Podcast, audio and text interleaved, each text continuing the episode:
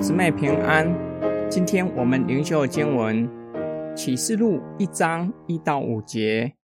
耶稣基督的启示，就是神赐给他，叫他把快要发生的事指示他的众仆人。他就差派天使显示给他的仆人约翰。约翰把神的道和耶稣基督的见证，凡是自己所看见的，都见证出来了。读这书上预言的人和那些听见这预言并且遵守书中记载的人，都是有福的，因为时候近了。约翰写信给在亚细亚的七个教会，愿恩惠平安从那一位今在、昔在、以后要来的神，从他宝座前的七灵，又从那信使的见证人。使人中首先复生的，地上众君王的统治者耶稣基督临到你们。约翰表明，神借着天使将赐给耶稣基督的启示传给他，要他将日后快要发生的事告诉众教会。约翰就把神的道和基督的见证都见证出来，并吩咐凡是读这书。和听见预言并且遵守的人都是有福的，因为快要发生的事已经迫在眉睫。约翰又表明，这是写给亚细亚一带七个教会，七个教会代表整个教会，等同于向普世教会说话。约翰为教会的祝福，表明圣父、圣子、圣灵是恩惠平安的源头。今在、昔在、来临中的神，他是自有拥有的。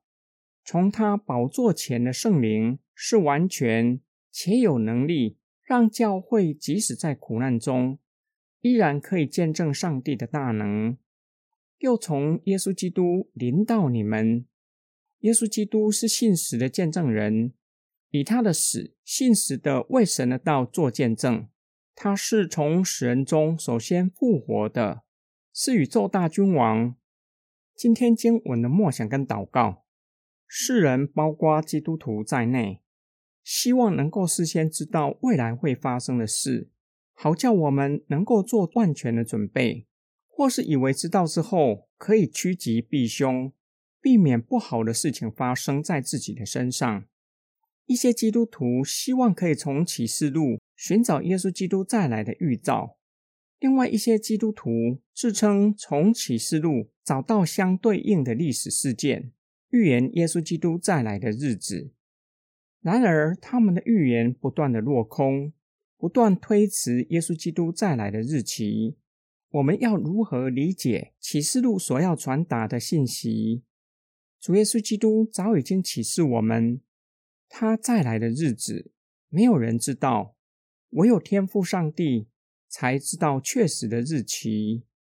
主耶稣并且警告使徒，与其猜测他什么时候再来，倒不如警醒祷告，善用上帝所赐的恩赐，服侍有需要的人。